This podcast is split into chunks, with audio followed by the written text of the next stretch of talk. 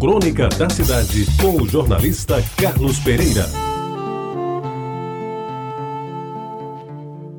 Amigos ouvintes da Reta Bajara, hoje é segunda-feira.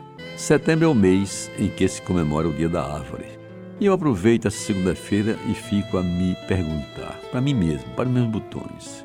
Afinal, o que foi feito das mangueiras do quintal da minha casa, na Rua da Concórdia, em Jaguaribe, que já não existem?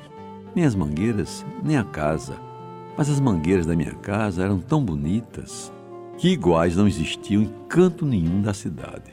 Até diziam que lá para as bandas do Roja havia uma frondosa mangueira de manga rosa que juntava gente para vê-la. E lá, até poetas anônimos teciam loas em seu louvor. Eu mesmo nunca acreditei. E para continuar na dúvida, também nunca me dispus a ir lá para conferir. Meus amigos, eu já escrevi e até já li aqui algumas coisas sobre as mangueiras da João Machado, em cujas sombras caminhei quase todos os dias ao longo da minha adolescência, nas idas e vindas do Liceu Paraibano, mas eu nunca esqueci as mangueiras do meu quintal. Não que elas fossem mais importantes ou mais frondosas, mas as da João Machado eu vi nascer, ao passo que as da minha casa em Jaguaribe, elas é que me viram abrir os olhos para o mundo. Nos quintais das casas daquele tempo, quem não se recorda, sem saber quem as plantou, as mangueiras se espalhavam para dar de graça sombra, flores e frutos. A sua sombra sonhava-se, amava-se e até se jogava futebol.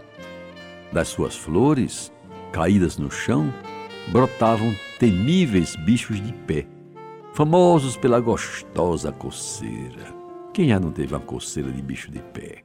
Os seus frutos das mangueiras, disputados pelos moleques do bairro, eram os mais doces, os mais carnudos, os mais saborosos. Aquele que a gente chupava até o caroço e ficava lambuzado até o queixo. E encobertos pela vasta folhagem dos seus galhos, os meninos se deliciavam na prática do sexo solitário, nas mais das vezes impulsionado pelos atributos físicos da morena, que na puxada descoberta do quintal da casa vizinha, despreocupadamente tomava banho e se ensaboava com sensualidade, despertando apetites de mãos e olhos ávidos de prazer. E aquele era um tempo das mangas originais. Não havia essa história de enxerto de manga enxertada. As mangas espadas amarelinhas, doces feito mel, mangas rosas vermelhinhas, um pouquinho ácidas para dar mais tempero ao gosto do freguês, e tinha até aquela que a gente chamava manga comum, cuja denominação sempre me pareceu estranha. Alguma coisa parecida com o popular pão sem mistério. Quem não lembra? vendido nas vendas e padarias, cuja característica principal era não ter nenhum segredo, ou seja, era um pão sem mistério mesmo, um pão absolutamente comum. Amigos ouvintes das conversas que na infância e adolescência engendrei com colegas da época, à sombra daquelas frondosas mangueiras, lembro muito pouco. Certamente eram conversas iguais a todas daquele tempo, inocentes, tolas, quase infantis. O que eu não consigo esquecer mesmo é a beleza das mangueiras da minha rua, do meu quintal, do quintal da minha casa, que marcaram definitivamente um tempo que não volta jamais.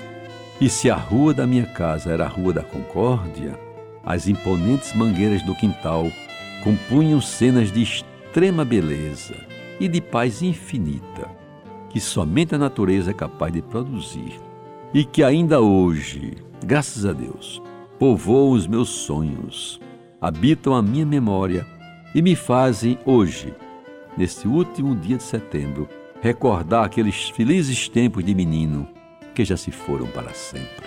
Você ouviu Crônica da Cidade com o jornalista Carlos Pereira.